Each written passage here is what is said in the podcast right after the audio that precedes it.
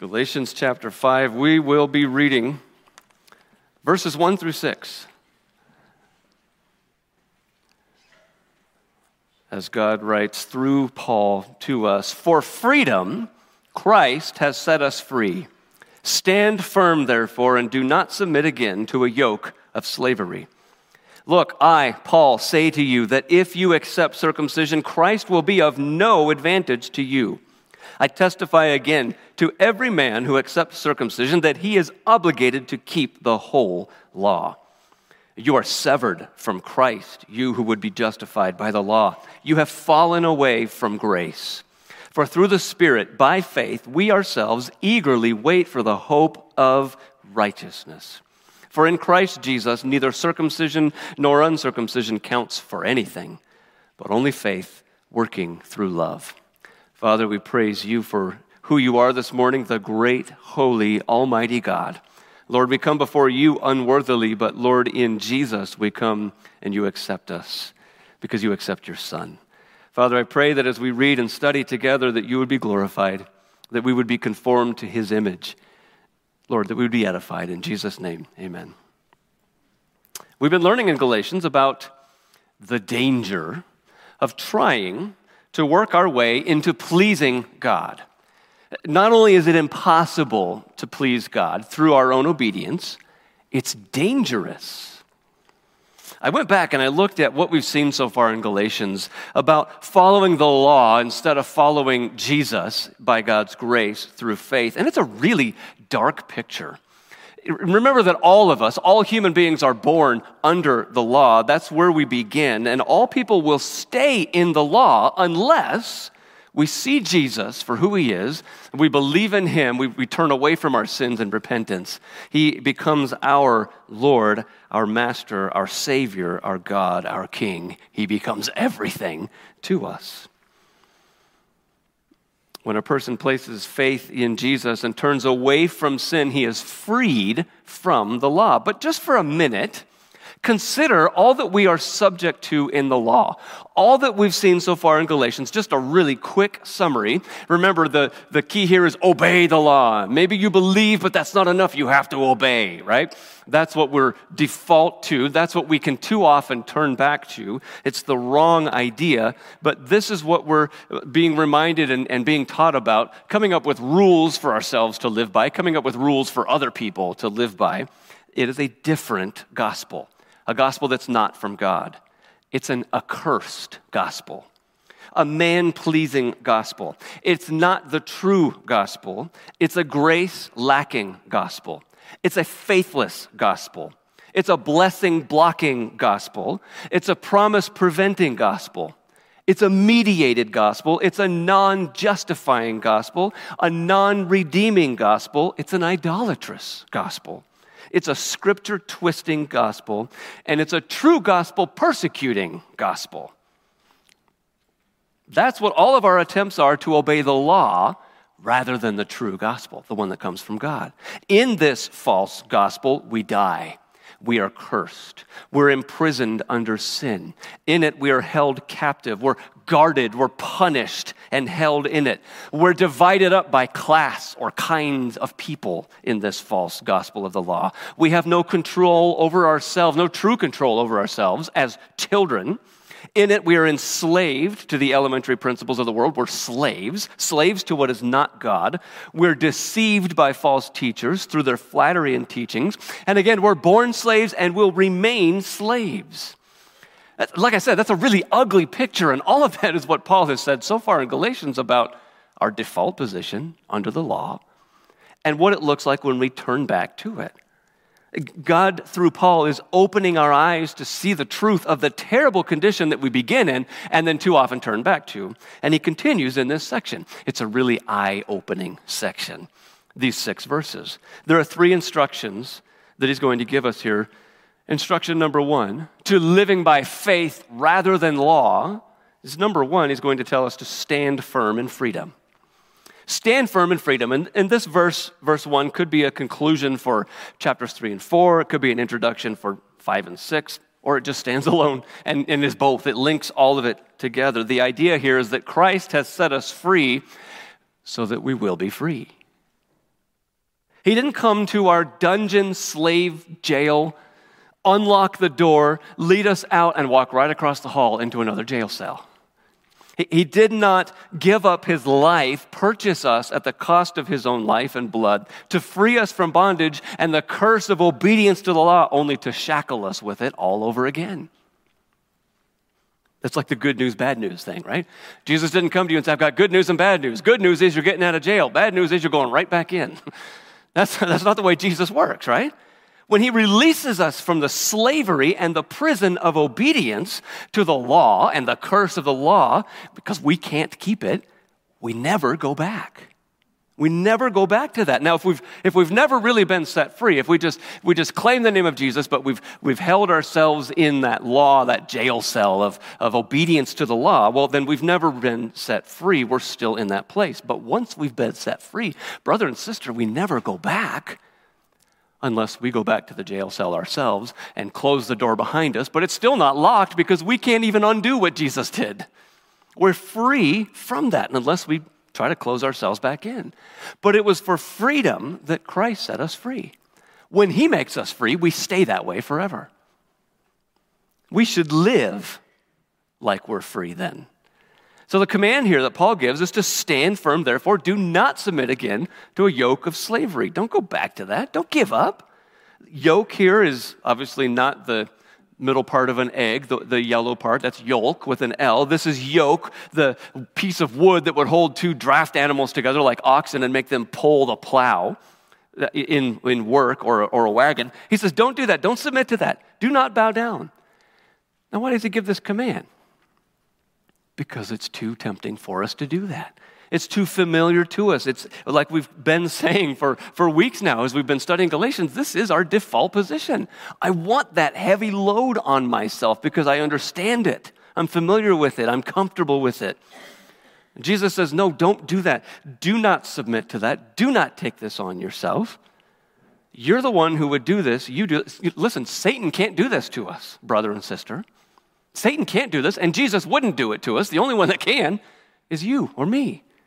We're the only ones that can do this. So these Galatians were just about ready to go back to that. And we can find ourselves ready all too often, ready to go back to it also. But Jesus brought us the true gospel and he set us free. So stand firm, brother and sister. Stand firm in the freedom that he's given us away from the law, the rules, any of our own efforts. Now, we don't always recognize in life when we do this. We talk about this. We know this intellectually, right? We understand, okay, no law, don't go back to the law, but we don't always recognize that. We've been talking about how we need to be careful and watchful. You know, following rules that we invent, making ourselves obey. It doesn't seem like it's all that bad, and it doesn't always feel like that's what we're doing. Following the rules that we make up, it, seems like a good thing. And, and we can justify ourselves in it, but all we're doing is decorating our jail cell. when we try to adorn it with our own good works. It's all just going back into slavery and prison that Jesus has freed us from. So, as if all that's not enough, Paul has more for us to learn about to turn to, to faith in Jesus and away from obedience in the law. In this second instruction, number two, do not submit to circumcision for righteousness. Verses 2, 3, and 4 this is very specific to their circumstances, okay? The, the, the circumcision here, he says, do not submit to this. Nobody today really is arguing, like, hey, man, you need to get circumcised, right? That's not a thing in the church that anybody's really arguing about.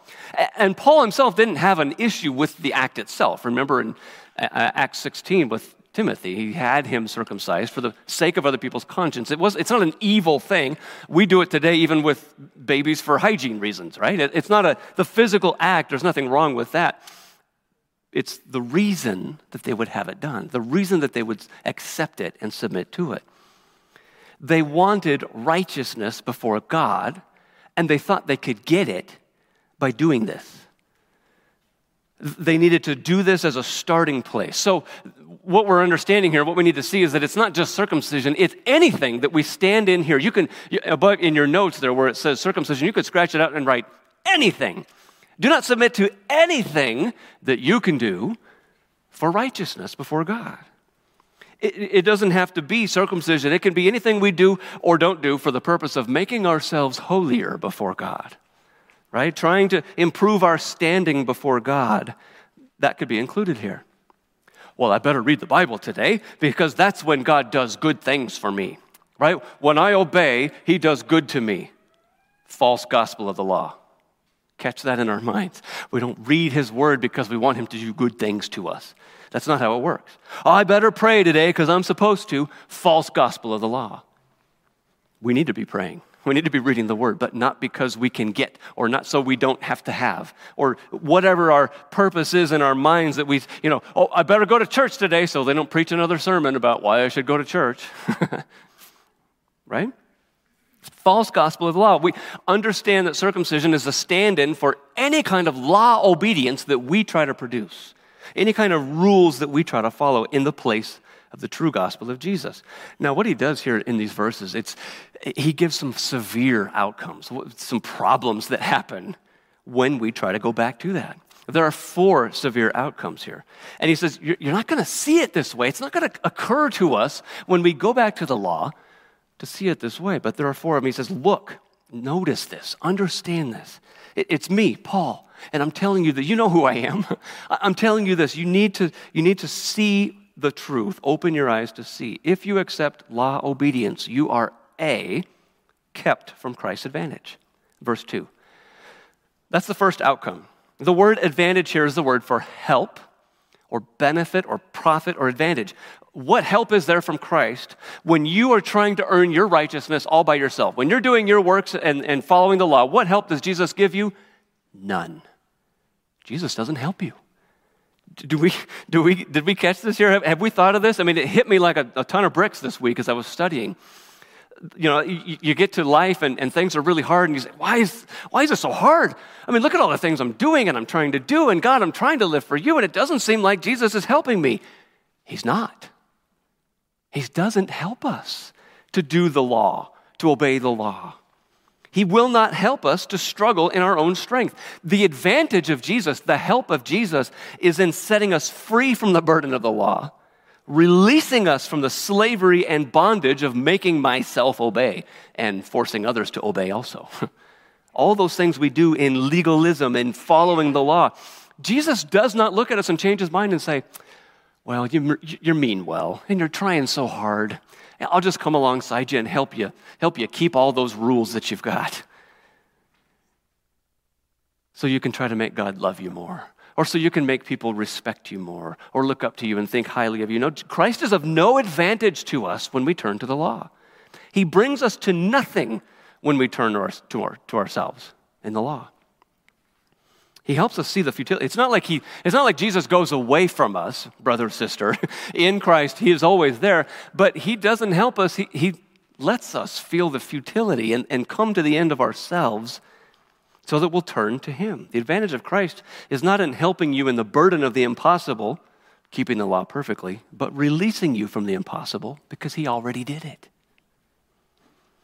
But if you're going to turn to works, you might as well forget about claiming the name of Jesus.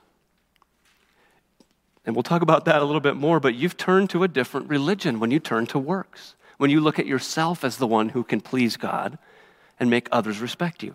Now, we're not talking about the unpardonable sin here, right? We can turn to Jesus, and then as we believe in Him and as we become saved, He justifies us, He redeems us. We can turn ourselves back to the law again but we can repent. We're, we can turn to the Lord, return to Him, and He is gracious to forgive.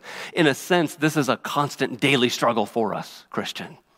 This is something that we should be struggling with. This is a daily part of our life because our flesh always wants to drag us back to the law, drag us back to the rules. So we have to learn to say no to the law and no to flesh and say yes to Jesus every day, throughout the day. And it looks like so many different things. We, we try to, to make sure that we can see this in our lives so that we don't just make this isn't just theory, right? This isn't just um, ethereal mystery knowledge out there. Uh, this is how I struggled with it for a time in my life without even realizing it and not, and not recognizing this. At the time, I thought, I knew Jesus is my Savior, right? He, he's the answer. Jesus is the only way to get to heaven. But my flesh said, but just in case, just in case, you know, just in case it is good works and your good works have to outweigh your bad works, I'll do some good thing. I'll be a good person. Right? So that's that way I've got a backup plan. I'll be okay either way. Jesus is the answer. I know he is, but just in case, I just have the doubt. I just want to be a good person. Wrong. Fail. False gospel of the law. Christ is of no benefit, no advantage. He's not plan A with a, a plan B close behind. Right? There is no other way. He, either, he is either the way or he's not the way. He's not a way or a mixture of another way. He's not, it's not just in case that things don't work out. When we turn to the law, we're turning from what Christ has done for us. And he does not help us to feel better in that. He doesn't comfort us in that. You know, when we wonder, you know, how come I'm not feeling any comfort from the Lord? How come I don't feel His presence? Well, sometimes it's because we've turned away from Him and to the law and to ourselves, and He is of no advantage to us. He gives us no help. He doesn't help us to obey the law. He doesn't empower and enable us in service this way, and He will not reward us for that kind of work. He does not help you until you realize how far away from perfection you are in your pitiful little list of good works. That's what he said to me. Maybe he'd be a little bit more gracious with you. But he had to get my mind at, you know, in the right place. He had to wake me up. Your pitiful little list of works that you think are so good, when you realize how just how far short they fall of his perfect holy standard, that's when he helps you to turn to him and receive grace. So you believe in him instead of yourself. And it's the opposite that's so encouraging to us. Without, in the, in the law, in the rule obedience that we prefer and that we default to, there's no help from Jesus. But when we turn to Him by His grace through faith, there is all the help we will ever need. He does give us help, He's always there for us. One writer said it this way that Christ supplemented is Christ supplanted. We, we try to help him out, we try to do what we can do. We're, we're replacing him. So turn to Jesus and turn to Him alone. Remain in Him and remain in Him alone. Do not submit to the law. You're kept from Christ's advantage. There's another outcome, B, in verse 3. The next outcome is that you become obligated to keep the whole law. Obligated to, to keep the whole law. When you decide to turn to the law for your salvation, whether justification or sanctification, as we've talked about, you're taking upon yourself not just the parts that you like, not just the parts that you think you can obey, but the whole thing. The whole law. Remember Galatians 3:10, cursed be everyone who does not abide by all things written in the book of the law and do them. Remember James 2:10, whoever keeps the whole law but fails in one point, he is guilty, he's accountable for all of it. Why? Why, why is it set up that way? Well, James explains in the next verse in James 2 there when he says, He who said, Do not commit adultery, also said, Do not murder. If you commit adultery but do not murder, you have become a transgressor of the law. We can't just pick and choose which parts we like. God has given His law, it's His law.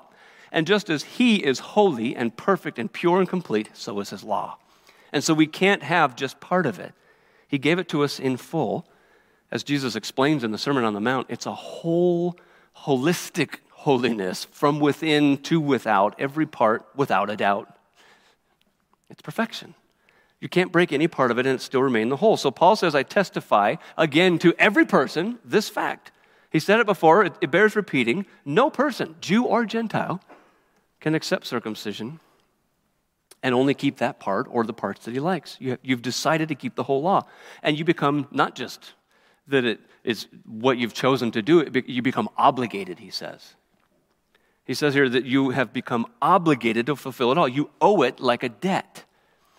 I don't know if you've heard of the man Jerome Kerviel. He holds the distinction for the most indebted person in the world. He holds the, this, this distinction. I'm not sure it would be the one that I would try to uh, compete for, but the record for the largest debt ever by a single person, Jerome Kerviel, he was found guilty of scamming the French bank Societe Generale for $6.3 billion. That is an amazing amount of debt. He owes every penny of that. But that pales in comparison to the debt that we owe to God when we take His law and we say, This is what I'm going to do. This is how I'm going to try to please God. $6.3 billion is nothing compared to the debt that we owe if we think we can impress others and God through our works, through ourselves. We become obligated to take on the whole thing. The law that crushed Jesus because of our sin, the law that would send us to hell forever, we think we can just keep a few check boxes here and there and, and complete it, fulfill it. Galatians 2:16 says, "By the works of the law no one will be justified." So not only do we obligate ourselves to the whole law, we make ourselves accountable to it, which brings God's judgment.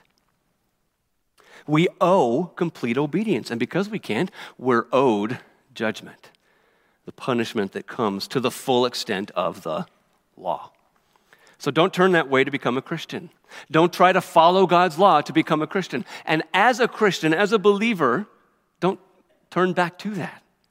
The outcome of that is that you keep yourself from any advantage from Christ and that you obligate yourself to the whole law. But there's a third severe outcome here. In verse 4, see in our notes, you're severed from Christ. Severed from Christ. The word sever here means to destroy or to bring to an end. That's the picture of what happens to our either relationship or fellowship with Christ when we turn to the law. Now, there is a change here in verse 4 from verses 2 and 3. In verses 2 and 3, you, you remember he was talking about circumcision as, as making Christ of no advantage and making you obligated to the whole law. Here, he says, You're severed from Christ, you who would be justified by the law. Now, that's essentially synonymous, but it adds a fine point to it, and it helps to bring clarity. Our works of righteousness are essentially our attempts to be justified by the law. The outcome of that is that you sever any relationship with Jesus himself.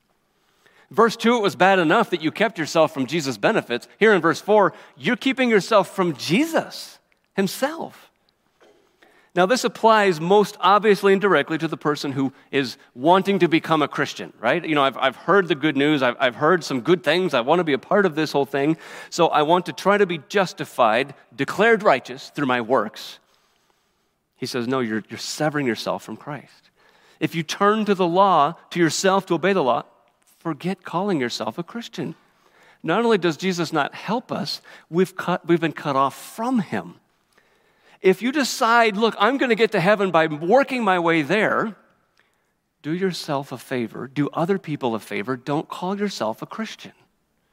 That seems really harsh, right? But it confuses so many people when, look, you're a Christian and you're trying to get yourself to heaven with your good works, and this person's a Christian. They're saying you just have to pray this prayer. And then these people are Christians and they're saying you believe and you repent and you live your life for Him because of faith and love. What is it? I don't know. So let's just be honest with ourselves. And if we're going to try to work our way to heaven, let's call ourselves legalists rather than Christians. Because when we try to obey the law, we've severed ourselves, we've cut ourselves off from Christ. Even if you get those laws, those rules that you come up with from the Bible, you know, well, they're all scripturally based. Well, so were Satan's temptations of Jesus, right? we can twist it, we can do with it strange things, but you either choose law or you choose Christ. When you choose Christ, you're freed from the law. When you choose the law, you're cut off you're kept from, you're severed from Christ. We have no way of getting to Christ through, through the law. We, we are born under the law. We've talked about that. We're born as enemies of God under the law because we can't fulfill his law. And we either remain there or later on we try to revert back to that as Christians when we go back to the law. Romans 5:10 says we were enemies of God before Jesus saved us we were still his enemies when he saved us until he changed us. We, as human beings, have been in rebellion against God ever since the fall of man into sin. We reject him and his law. You know, God, I don't know what you said. I don't want to know what you said. And even if I do know what it, I, I want to do what I want to do. We think our laws, our ideas are better than God's laws, and what he thinks, that's rebellion against him, that's sin. And it looks like breaking any and every one of his rules, as the whole mass of humanity does, and as individuals. What we should be doing is living every moment in praise to him.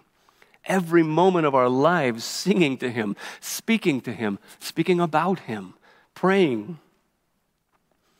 We don't, and we don't want to so often. That's why this rebellion of sin includes not just the obvious lying and stealing and killing, you know, and all the rest. It also includes, sin also includes our efforts to obey the law.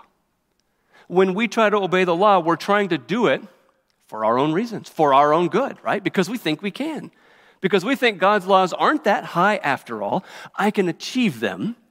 It's a, it's a way of rejecting God's law as holy, as good as He is and we forfeit any help from Jesus. We obligate ourselves to keep the whole law, and we destroy any relationship that we might have had with Jesus to try to keep the law. That keeps every person from salvation. The law does. Our efforts to obey it. So, this uh, most obviously and directly applies to the person who wants to become a Christian. But what about those who already are? When we turn back to the law, brother and sister, if we're already justified by God's grace through Jesus and his righteousness being applied, well, that's, this is where we have to recognize trying to keep the law for what it really is. It's not a little thing, it's not a, just a little sin, it's not a soft sin.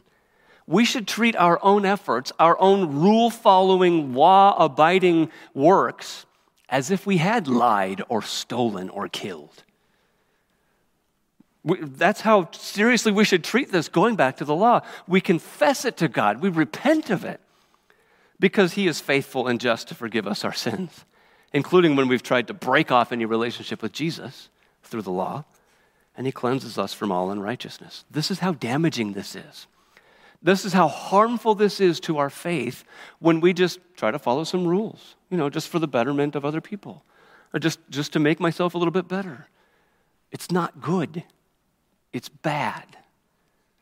Maybe we see some outward things that we find encouraging immediately, right? We start following the law and hey, I'm doing, I'm doing well, I'm doing some good things. But he's helping us to see, look, Paul says, look, this is the truth about what we're doing. When we try to follow rules, obeying rules and laws that we can accomplish has terrible outcomes, including the next one, D, in verse 4, you're fallen from grace. Fallen from, now, if, if the previous verses haven't kind of shaken us a little bit, this one usually hits people pretty hard, especially as, as Christians, as believers, right? Are you saying that somebody can lose their salvation? What does this mean? Well, there's no really getting around the words. You can fall away from grace. And you do that when you turn to works instead of grace that comes through faith in Christ. This is a very frightening statement of, of reality here, and it's supposed to be. I mean, just stop for a moment and feel these outcomes. Turning to the law instead of Christ, you lose any benefit from him. You commit yourself to the literally impossible task of fulfilling the whole thing. You cut yourself off from Jesus completely and you fall away from grace. Think about how awful that all is. I mean, what kind of life would that lead to if we had no hope in Christ, if we had no help from Christ, if we were left to do this all on our own, if we started to buy into that and believe that, the, the, the hopelessness the faithlessness that, that we would experience, that, you know, knowing that we're going to face punishment forever because we've epically failed at keeping any part of the law, let alone the whole thing. I mean, eternal sadness and regret. I mean, all of that would be included in a life where we've cut ourselves off from Christ and His help, where we've fallen away from grace. Grace here what is, what is grace? It's God's divine favor on you that you did not and could not earn. Grace is given to us in Jesus. It's the unearned favor of God on you, acceptance of you by God. And to fall away means to forfeit or lose it. So, how do we make sense of this? What does this mean? You know, sometimes we associate God's grace directly with salvation as if it's the same thing and it's not the same thing. They're related, and God's grace is necessary, but it's not the same thing because God's grace gives us everything we have our life, our breath, our food, our water, all of that. But look at the list that you have in your notes. What else does God's grace actually do? In the scriptures, God's grace, Galatians 1:15 said it calls us to salvation. God's grace calls us. God's grace brings us to uh, salvation in Titus 2. God's grace justifies us. God's grace saves us. This is all what God does because of his grace in us. Now, after he has called us and brought us salvation and justified us and saved us, then his grace gives us mercy and grace to help in time of need, Hebrews 4 says. His grace gives us gifts to serve with. His grace enables us to serve mightily, and His grace strengthens us. 2 Timothy 2. So when we turn to the law, we turn away from grace. We fall away from grace. What does that mean?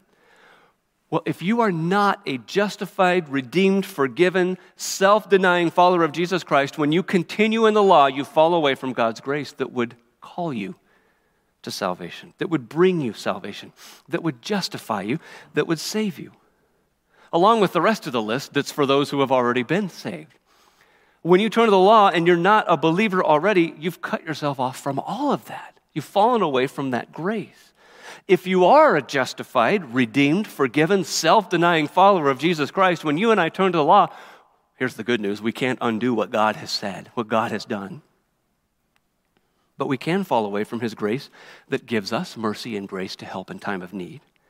We can fall away from the grace that God has given us to serve with the gifts that we've been given we can end up laboring without God's enabling, and we can grow weak because we don't have the grace of God to strengthen us. This verse doesn't mean that we'll lose our salvation. It, will, it means we either lose the way for us to be saved by God's grace, or we lose access to all that Jesus brings us into our life by His grace. So see it for what it is. Law obedience is not a little thing, it's not just a little issue and it doesn't help us in any way. These are the severe outcomes of turning to law instead of Jesus, and it's sobering. It's a reality that we need to see, and we need to repent every time we do it, every time we see it in our life. We're either going to try to justify ourselves in it, because when we see it, we're going to say, well, but it's not that bad. It's for a good reason, right? We're either going to try to justify ourselves or we're going to get to the place where we believe the lie that, well, now I'm too far gone. God can't forgive me. Either one of those is the wrong place to be. See it in our lives. Watch, look, see it, stop, turn to Jesus. Where's the good news? Well, the good news is that when we turn to Him, He forgives us again.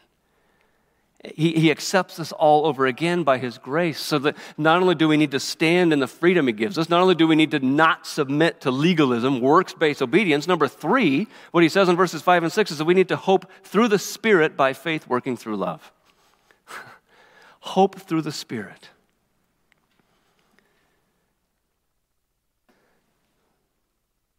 What does this mean? Well, we understand, of course, that God in His holiness, in His perfect pure righteousness cannot allow, will not allow anything in his presence that is also not perfectly pure and holy and righteous. No human being has that and, or, and can do that. No one can earn that. The only way for that to happen is for us to be given that undeservedly. And so 2 Corinthians 5:21 God made Jesus who knew no sin to be sin for us that we can become in him the righteousness of God. It can be given to us undeservedly. That's how we can be declared righteous, right? That's justified. That's how that happens. We've talked about that. We are not righteous, but we can be declared so because of Jesus. That's once true, always true. Okay, you can't reverse the declaration of God. If God declares you righteous, even though you're not, positionally before Him because of Jesus, you're declared righteous. You can't argue with God. We can't fix that, you know, undo that, go back on that. That is our justification. But then, as we talk about, there is a daily process of becoming conformed to the image of Jesus in righteousness. We call this sanctification. Again, we're not righteous, but we're being progressively, daily, ma- being made righteous in Jesus, by Jesus, in practice. And we've talked about that in this letter. But this is different. This time, when we see this, this is what we call glorification, where we are actually made righteous where he brings us home to himself. Right now, we're eagerly waiting for the hope of righteousness. It isn't here yet. We won't have it here, but we will later when he brings us home. This hope of righteousness is not the world's idea of hope. And I love so, so many of the things that were said in the service, and so many of the things that we sang together in the service all have direct bearing on these verses and what we're learning in here and being reminded of that the hope that we have scripturally, the hope from God, is not a hope of if, Oh, I sure hope this happens. This is a hope of when. I know it's going to happen. It's just when. It's not if, but when. This is one of the ways we know that justification and sanctification always leads to glorification. Our salvation is secure. When he who began the good work in us, maybe he'll bring it to completion. That's not what it says. He will. God doesn't have any partially finished projects. He's not, he doesn't start a project and then give up on it. Our salvation is secure in God because it's His work. And our hope is sure because it's not if, but when. If our hope was if, oh, what a miserable life we would have. Walking around in this Christian life wondering did it, did it, did it stick? Did it take? Is God going to do what He said He was going to do? I just don't know. I don't know if I've done enough. Why don't we know? Because he's put eternity in our hearts, Ecclesiastes 3 says. So we know that our works aren't going to be enough, but we hope they will be. And it's just, it produces worry and anxiety and sadness and depression. Not, that's not any hope that the Bible talks about. We have hope because we know it's true, because he's told us. In Christ and through the Spirit, there's no wonder or worry, there's certainty about God's promise. We have, you remember, we've learned about in Galatians 4.29, we have the Spirit from whom we are born again. Galatians 3.14, we receive the Spirit himself through faith. So we eagerly wait. This is a positive thing. You know, sometimes or so often we think about waiting as a negative thing, like, oh, I got to wait. Here he's saying we are eagerly waiting. This is a positive experience of waiting he's talking about because we know it's true. It's not if, it's when. I look forward to it. It's what I'm waiting for, and I'm waiting for it with enthusiasm, with eagerness. That's what he says. It's a positive thing. And it's not even, oh, I can't wait. It's a, I must wait, and I'm happy about it. You ever said that about anything? I've got to wait, and I'm happy about it. That's what God does in us. That's what the Spirit does in us through faith. We're waiting, and we're happy about it because that's what God has for us. Is that what you look forward to? You know, so there's so much talk today about the end, the end times, or when we go to, to be with the Lord when we die. What are we looking forward to? If, if our desires don't align with God's desires, what's His desire for creation? What's His, the whole point for creation is to glorify Himself, right? If my desire is something different, well, one of us is going to have to give. It's not going to be the Lord, is it? We look forward to those things wrongly when we look forward to them for some reason other than I get to be with Him and in righteousness. No more sinning, no more offending Him, no more turning back to the law, no more turning away from Him. And it becomes, it's not the, it's not the, I don't know why I'm going through this, but I don't know why I'm going through this and I don't need to know because I trust in you, Lord. And this is where we see where our heart is. Verse 6 says that's why we, the, the stuff we do in the flesh, whether we're circumcised or not, it's all worthless. That doesn't matter. It doesn't count for anything. What counts is faith working through love. You have faith in Jesus, so you love Jesus. Faith works, love works. The encouragement here is that even when we mess up and we turn back to works like circumcision, there's hope in Jesus. It's not all about the flesh.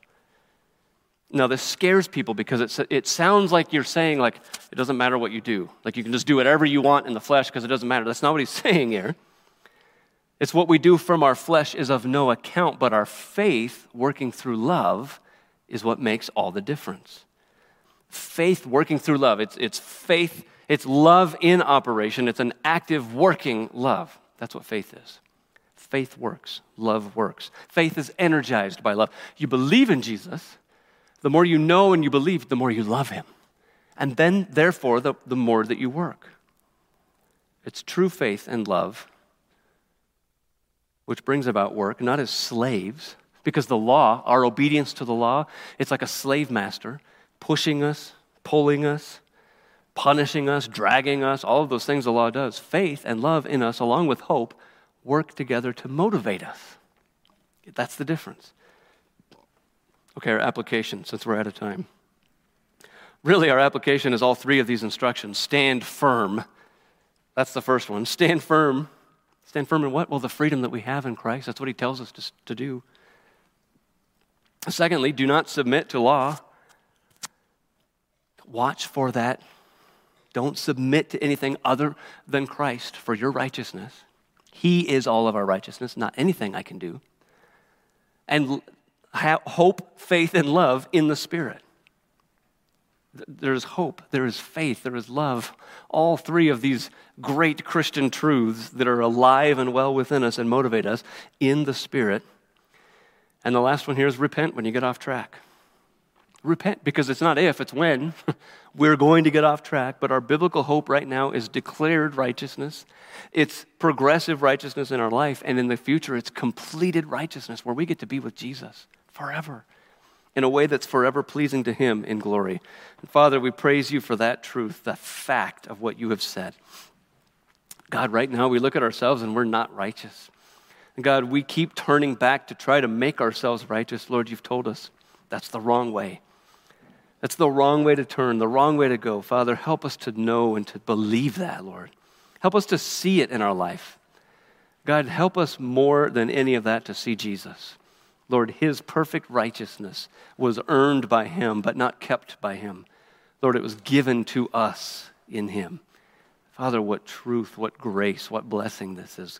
Father, this is, this is hope for us. This is hope for the future. Lord, this is faith for us now this truth. We, God, we praise you for this. We thank you for this truth. Lord, help us to live in this every day. Lord, help us not to be afraid of going out into the world loving Jesus, not loving our laws and our rules and ourselves. Help us, God, to celebrate our Savior. Help us to grow more in faith in Him, in love for Him. Father, that we would be glorifying you in our lives. Lord, that we'd not be pushed and pulled and dragged by the law.